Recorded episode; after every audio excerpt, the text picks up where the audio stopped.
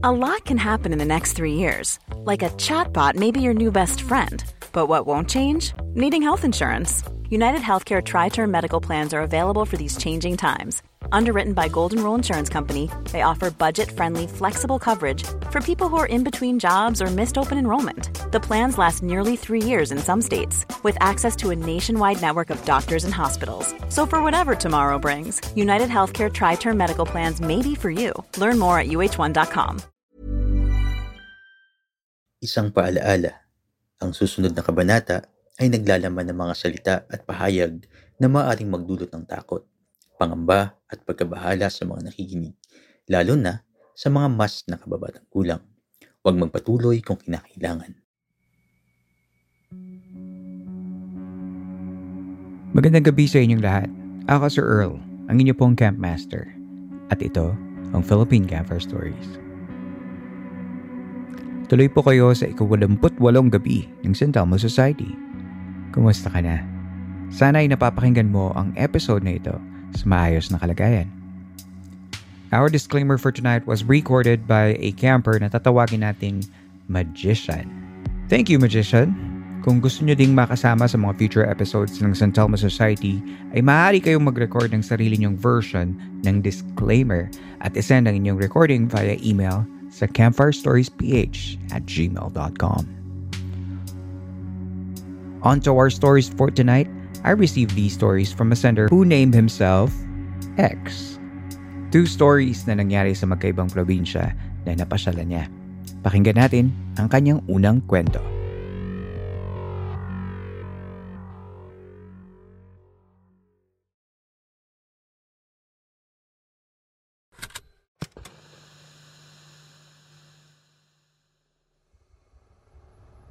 Hi, Campmaster. I was inspired to tell this story because of your dark tourism series. Although the places I visited are not exactly within the dark tourism definition, some experiences for sure can be categorized as dark. Nangyari ito nung college ako at kailangan namin magstay sa Bicol isang linggo. Bahagi ng NSTP subject namin. Kinakailangan namin magturo sa mga bata sa mga remote areas. Para itong tutorial session during the Christmas break. Hindi ko matandaan kung saang bahagi kami ng Bicol nagpunta. Pero kung ilalarawan ko siya, yung paaralan kung saan kami magtuturo ay nasa paligid ng main road. Magkakalayo ang mga bahay sa paligid at medyo maputik yung lugar dahil yung main road lang yata yung sementadong bahagi ng lugar na yon nung mga panahon na yon. Yung tutuluyan naman namin, malayo sa paaralan. Nasa mataas na bahagi siya ng bundok na hindi sementado yung daan at dahil maulan, sobrang lubak-lubak niya at maputik. Yung dalawang gilid ng dadaanan, paakyat ng bundok ay matataas na talahib. At dahil malakas ang ulan, mas mahirap umakyat dahil umaagos yung tubig pababa sa mismong dadaanan. Pagmamayari ng professor namin yung tutuluyan namin. Isa siyang malaking lote na merong bakod na gawa sa mga pinutol na kawayan. Sa gitna ng lote ay may malaking bahay na bungalow type. Sa paligid ng bahay ay may mga kubong pahingahan na parang yung mga kubo na ginagamit sa mga resorts. Yung likod naman ng bahay ay masukal na kakahuyan na nakahiwalay sa bahay sa pamamagitan ng isang sapa na umaagos pababa ng bundok. Meron ding isang kubo na nasa labas ng bakod na malayo sa mga iba pang mga kubo at sa mismong bahay at malapit naman sa isang bahagi ng sapa. Yung kubo na to ay napapalibutan ng mga puno, yung isang bahagi niya.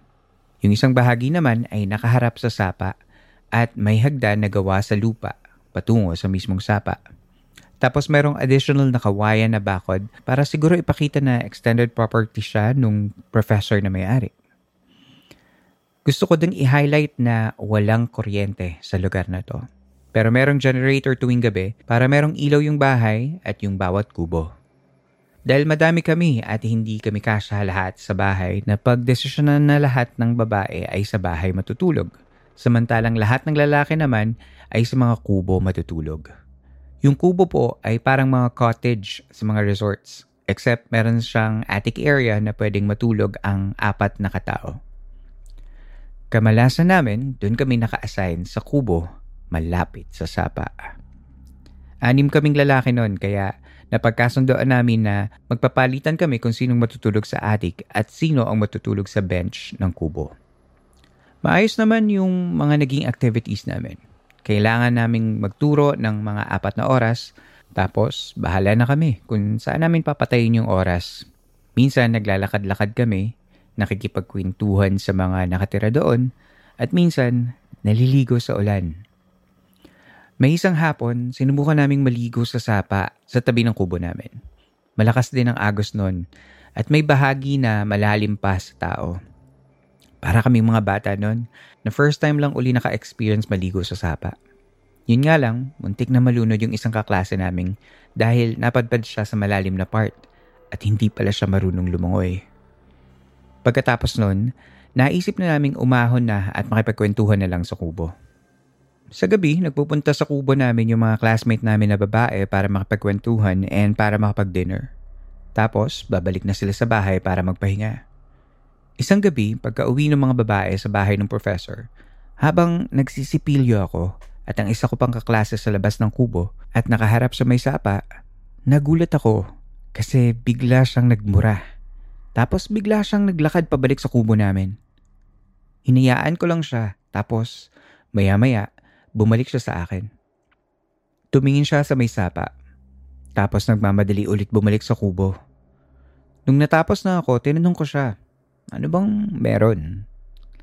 Doon na po siya nagkwento sa akin at sa iba pang nasa kubo na may nakita siyang nakatayo sa ibabaw ng sapa.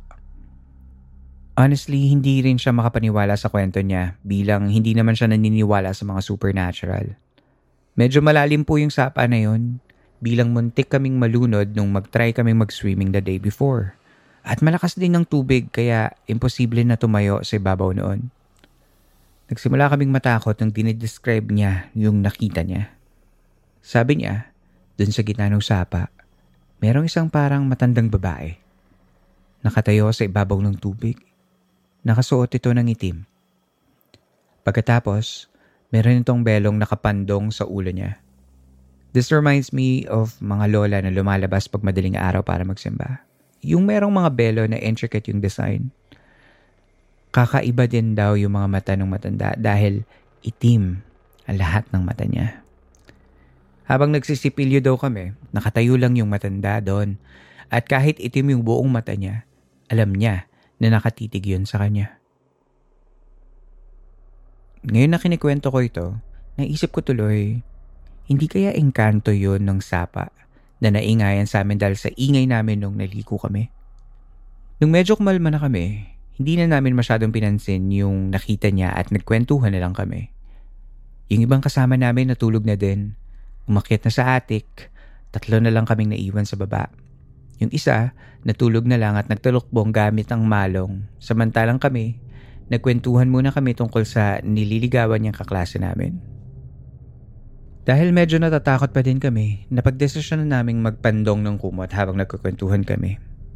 Nung medyo naaaligo na kami sa kwentuhan at nawala na yung takot namin, inalis namin yung kumot. Pagkatapos, napamura ulit siya. At nagmamadaling umakyat sa attic. Sinundan ko siya dahil natakot din ako. Nagising naman yung ibang kasama namin dahil sa ingay niya ng pag-akyat. Ang kwento ng kaklase ko, pagbaba niya ng kumot na nagtatalokbong sa amin, nagulat siya dahil yung matanda daw na nakita niya sa ibabaw ng sapa ay nasa tabi na ng kubo namin. Nakatayo, nakadungaw sa amin at tinitingnan kami. Takot na takot kami. Pero natatakot din ako noon baka bumigay yung attic dahil sa bigat naming lahat. Pero walang naglakas loob na bumaba. Nagising na din yung kaklase namin na naiwan sa baba at nagdabog siya ng mga gamit para daw umalis kung ano man yung nakita namin. Pagkatapos, ilang sandali, bigla kaming nakadinig ng mga madaming alulong ng mga aso. Pagkatapos, nakaamoy kami ng parang earthy na aroma na may halong parang dinurog na insekto. Ang sabi ng isa naming kasama sa attic, sa probinsya daw nila, yung ganong amoy, naamoy lang kapag may malapit na maligno. Pagkatapos nun, hindi ko alam paano ako nakatulog. Pero eventually, nakatulog din naman. Nung sumunod na araw, kinakailangan kong bumaba ng bayan para mag-church. Dahil tatlo kami noon na magkaka-religion, nagpa siya kaming tatlo na sabay-sabay nang bumaba ng bayan. Nagpaalam kami sa professor at pumayag naman siya with one condition, which is for our safety, doon na kami sa church makitulog at bumalik na lang sa umaga. Nagsimula kaming bumaba papuntang bayan ng mga around 4pm yata yon. Medyo madilim din kasi. December noon at maulan pa din sa Bicol. Dahan-dahan lang yung pagbaba namin bilang maputik at madulas. Pagdating namin sa bayan, sumakay kami ng tricycle dahil mahaba din yung nilakad namin at malayo din naman yung biyahe pa church, inabot na kami ng dilim sa kalsada. Natatandaan ko na dahil tatlo lang kami sa trike, ay pwede pang magsakay yung driver ng tatlo pa. Ito yung type ng tricycle na kasya yung anim na pasahero. Habang binabaybay namin yung kalsada, napansin namin na may parang may nakakuha ng atensyon ng driver sa isang spot ng kalsada na lagpasan namin. Tapos, binagalan niya yung takbo Then, nag-U-turn siya para makabalik dun sa spot kung saan parang may nakita siya. Pagkatigil ng driver, parang nagtaka siya. Lumingon-lingon. Then, pinaandar na ulit yung tricycle. Pagkadating namin dun sa church, tinanong namin siya kung anong nangyari kanina. Ang sabi niya, meron daw kasing mag-iina na sasakay dapat ng tricycle. Pero pagbalik niya kung saan sila nakatayo, bigla naman daw nawala. Kinabukasan, umakyat na ulit kami ng bundok at bumalik kami sa bahay ng professor. Medyo excited pa ako noon na makabalik para magkwento na ng experience namin.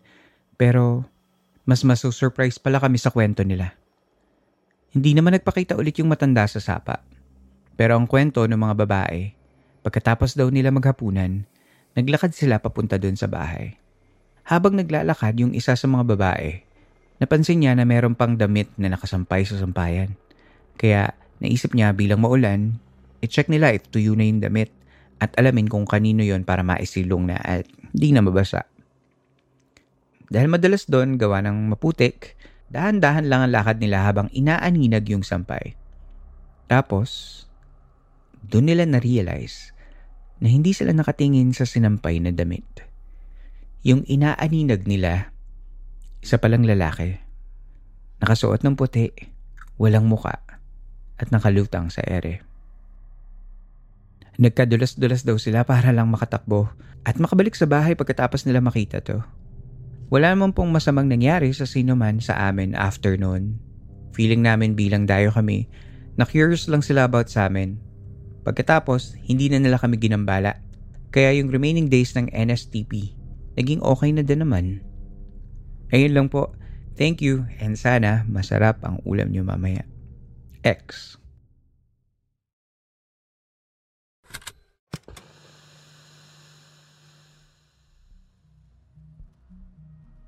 Wow, X! Ang ganda ng kwentong to. Parang pwedeng episode sa isang katatakutan series. Ang cool din kasi shared experience siya with your friends. Kaya lalong mas nakakatakot kasi may iba pang nakakakita ng mga nakikita at nararamdaman ninyo during that moment. I wonder if anong iniisip ng professor nyo as the adult in the group. Alam kaya niya tungkol dun sa mga ganong pagpaparamdam katulad ng babae sa sapa at yung lumulutang na lalaki? Di ba sa kanya property? Sobrang noteworthy nung may naaamoy kayo na amoy lupa at insekto kasi isa daw sa mga cues kapag may mga other entities na present ay kung may nagbabago sa paligid na nasa sense natin like how it gets colder when a ghost is around, or how we smell sulfur when a demonic entity is involved. Buti walang nagpapa-main character at naghahaman pa sa mga nagpaparamdam sa inyo. O baka naman ikaw yung pa-main character that time, X. Kayo, campers, who will you be in a barkada horror adventure like this? Ako? For sure yung duwag na unang tatakbo. Tigil muna tayo sa kwentuhan. Magbabalik tayo for one more story from X. That and more coming up next. Ready to pop the question? The jewelers at BlueNile.com have got sparkle down to a science with beautiful lab-grown diamonds worthy of your most brilliant moments. Their lab-grown diamonds are independently graded and guaranteed identical to natural diamonds, and they're ready to ship to your door. Go to Bluenile.com and use promo code LISTEN to get $50 off your purchase of $500 or more. That's code LISTEN at Bluenile.com for $50 off. Bluenile.com code LISTEN. Spring is my favorite time to start a new workout routine. With the weather warming up, it feels easier to get into the rhythm of things. Whether you have 20 minutes or an hour for a Pilates class or outdoor guided walk, Peloton has everything you need to help you get going. Get a head start on summer with Peloton at onepeloton.com.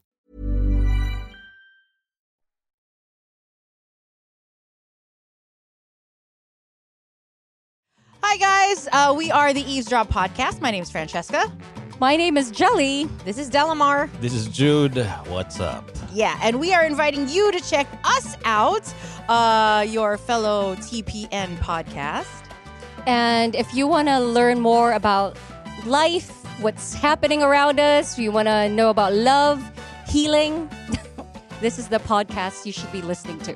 Eavesdrop, eavesdrop, eavesdrop, eavesdrop. Sometimes we get drunk and do the show. Those are the fun ones.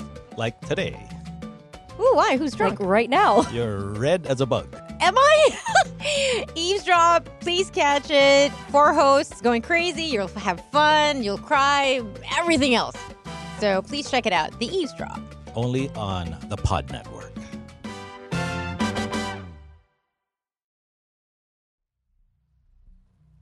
Sa pagbabalik ng San Telmo Society segment ng Philippine Camper Stories. Ang susunod na kwento ay galing pa din sa story sender natin na si X and it is set in Cagayan. Pakinggan natin ang kanyang kwento.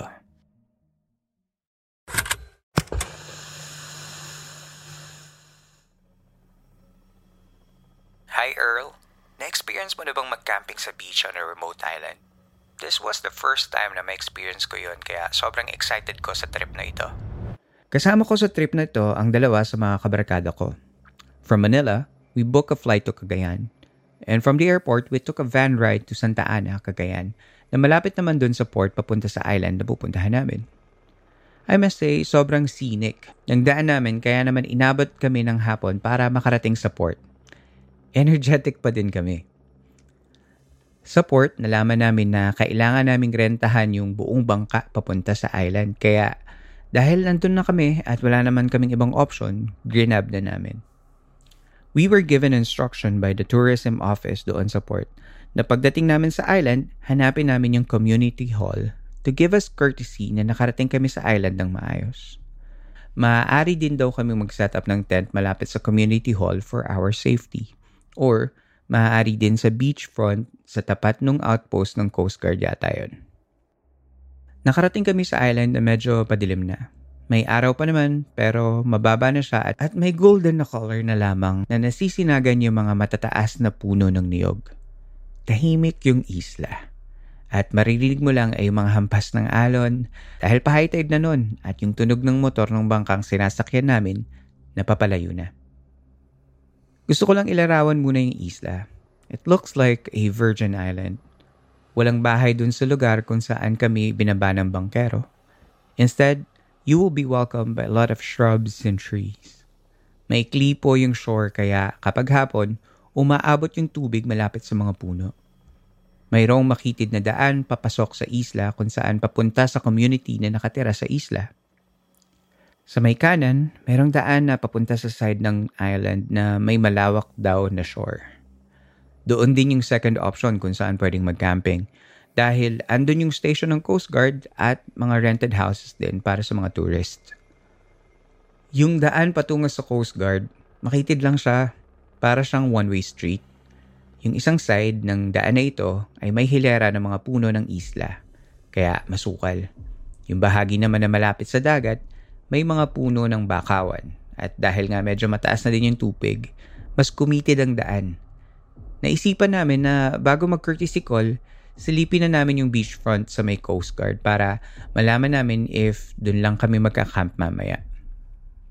Kaya naman instead na maglakad kami papasok sa isla, papunta sa community hall, naglakad kami papunta sa kanan kung nasaan yung Coast Guard station. Habang naglalakad, napansin namin na tahimik talaga ang lugar. Napansin din namin na yung bahagi ng maraming puno, merong mga bloke ng concrete na nakaumbok which we eventually realize, ay mga puntod. So basically, naglalakad pala kami sa sementeryo ng island. Medyo natakot kami dahil dito.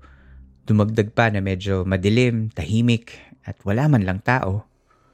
Dahil medyo madilim at natatakot na kami, at hindi pa namin alam if malayo pa ba yung Coast Guard, naisip namin na bumalik na lang sa community and magpasama na lang mamaya sa kanila papunta sa Coast Guard dahil baka kasi maligaw na kami or naiingkanto na dahil ang tagal na namin naglalakad pero hindi pa din kami makarating sa patutunguhan namin.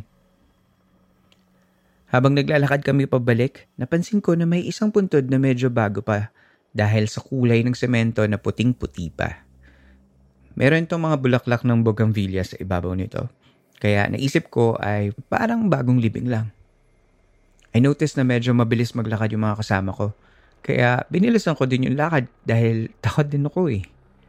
Ayoko man sabihin but I strategically placed myself sa gitna nung dalawa ko pang kaibigan para if may mangyari man, safe ako. Nagulat na lang kami nung isa kong kabarkada kasi biglang tumakbo yung isa pa naming kaibigan. Kaya ang ending, tumakbo na din kami.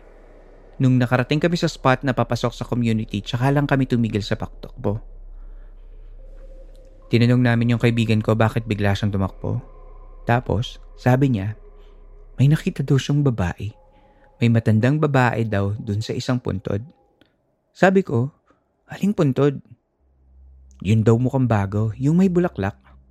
Sa isip ko talaga, shit, nakatitig ako dun. Paano pag nakatingin pala sa akin yung multo? Dahil alam yung nakatingin ako sa puntod niya. Nung nakarating kami sa community hall, Di namin pinahalata na takot kami at hinihingal. Sinalubong kami ng pinaka-chairman nila. Humingi siya ng dispensa sa amin kasi hindi nila kami nasalubong. Pagdating namin kanina dahil sa sobrang pagod sila. Kasi daw nung umaga meron silang inilibing na elder ng community nila. Ayun na nga, nagkatinginan lang kami sa takot.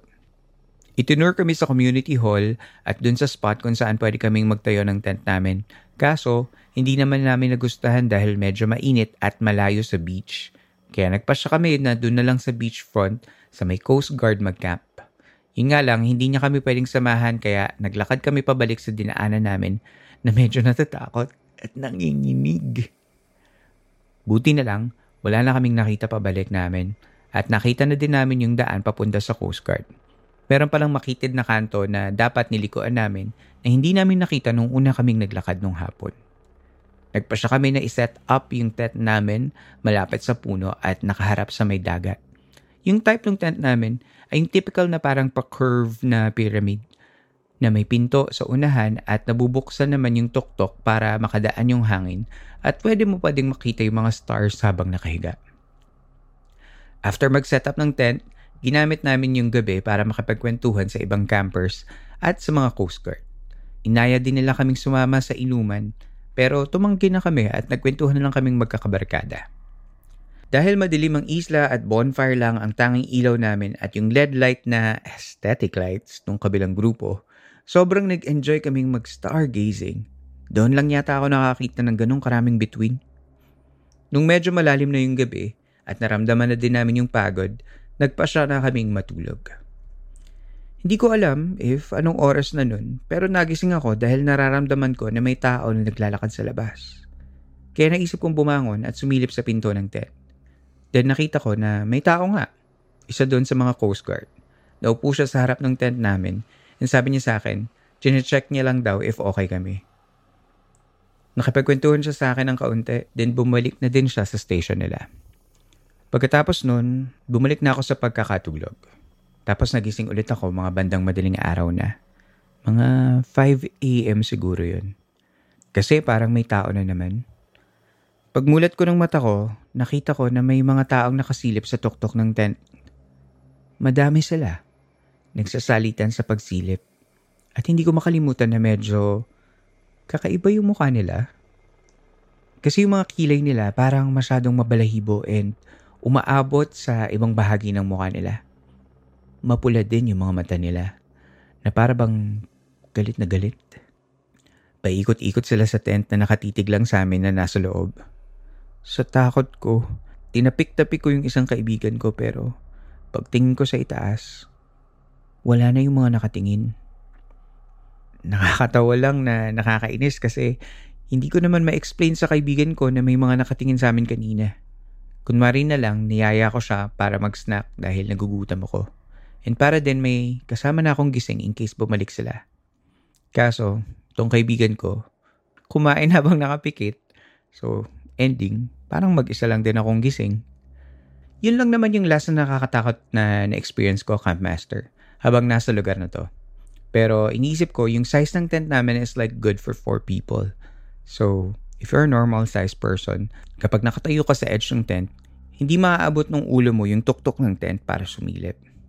So, either sobrang tangkad ng mga nakasilip or nakalutang sila. Ayun lang po. Salamat po sa pakikinig. X.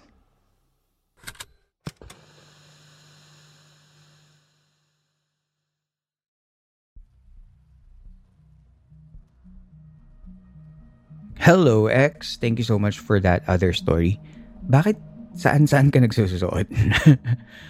Pero salamat sa adventurous spirit mo at narinig namin yung magandang kwento na to. Na-experience ko din naman na mag-camping sa labas. I guess sabihin na natin hindi ko pala siya thing. Ironic na ito yung pangalan ng show ko, no?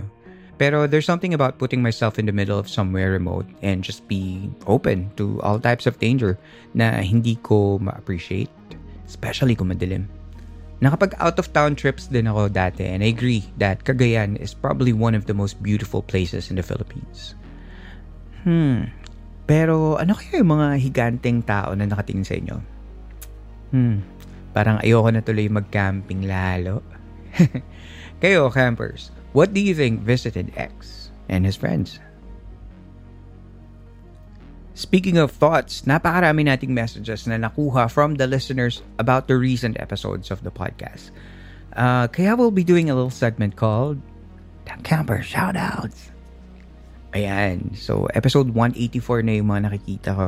Sabi dito sa uh, True Horror Stories ni Teacher Len at ni Zara. Sabi ni Desiree Jasmine Desuelo Ramos, gusto kong maranasan yung naranasan ni teacher. Gusto ko masilip yung nakaraan. Curious ako eh. Tapos, magaya pala ako nung sa ILY since 1982 sa Wattpad.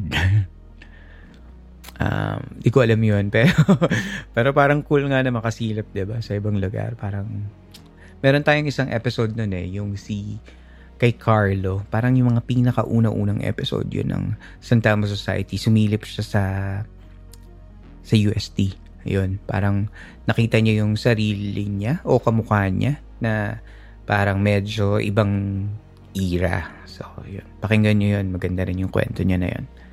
Uh, next naman, sabi ni Christine.a. Thank you for the new episode, Campmaster. Listening at the moment while working. Ah, thank you, Christine. Um, sabi naman ni Ako Palaboy, Imagine kung nagtitaping yung Maria Clara pampalubag loob kasi hindi ko gusto yung mga sinaunang taong magpapakita sa iyo. Oo nga, no? Parang baka mamaya, ano, na, na prank lang pala si Teacher Len. Kasi this story, this episode is, ano, yung parang nakapag uh, time slip si Teacher Len sa Intramuros.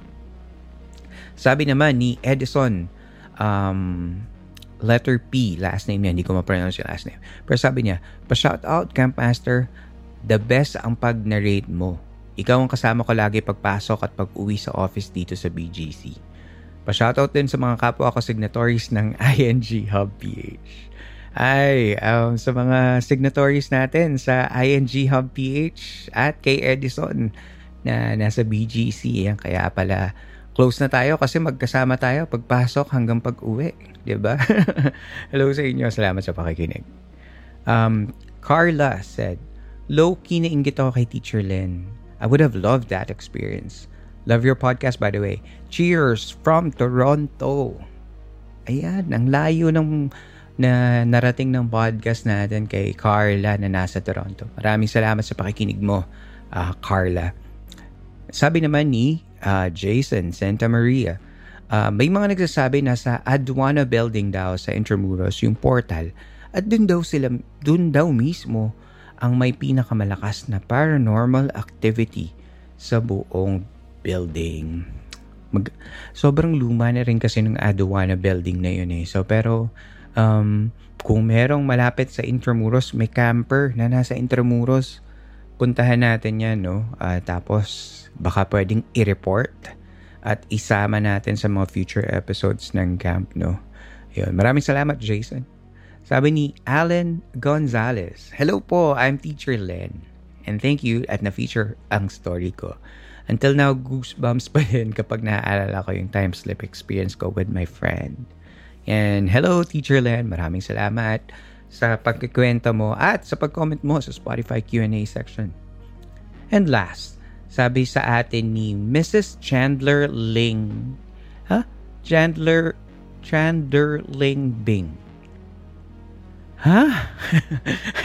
sa episode 139 uh, sa Camp Masters Tales Part 2. OMG. Super nakakatakot. Yan, maraming salamat uh, Mrs. Chandler Ling Bing. Yun, yun kasi sabi niya. Nakakatakot daw. Oo, nakakatakot talaga yun. Yung Camp Master Tales Part 2. Sarili kong experience. Pakinggan mo na yun, episode 139. Kung hindi mo pa napapakinggan. That's it for camper shoutouts. Kung gusto niyo ding ma-shoutout, all you have to do is comment on our episodes via Spotify Q&A section or mag-comment ka lang sa mga post natin sa Facebook. Medyo nakakahabol na ako, sobrang dami kasi so nahahabol ko naman pero konting uh, hintay lang para sa mga susunod na episodes. Okay? See you sa next shoutout.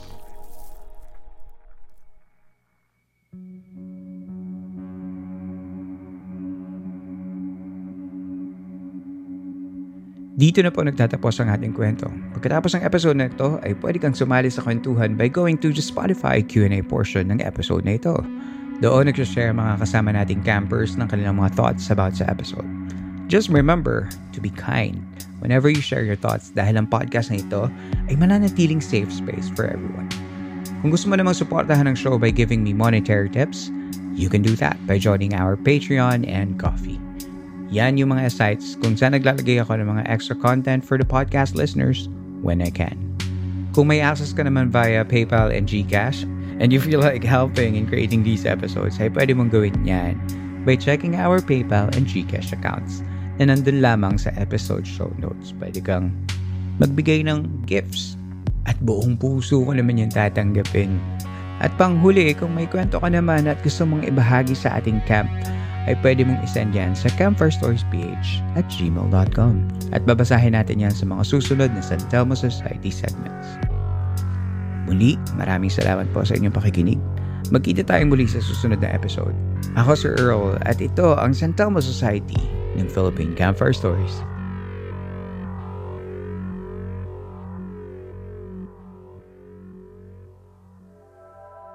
This podcast may be based on true events, with names, characters, and incidents that are either products of the creator's imagination or used fictitiously. Any similarity to real individuals or events is coincidental.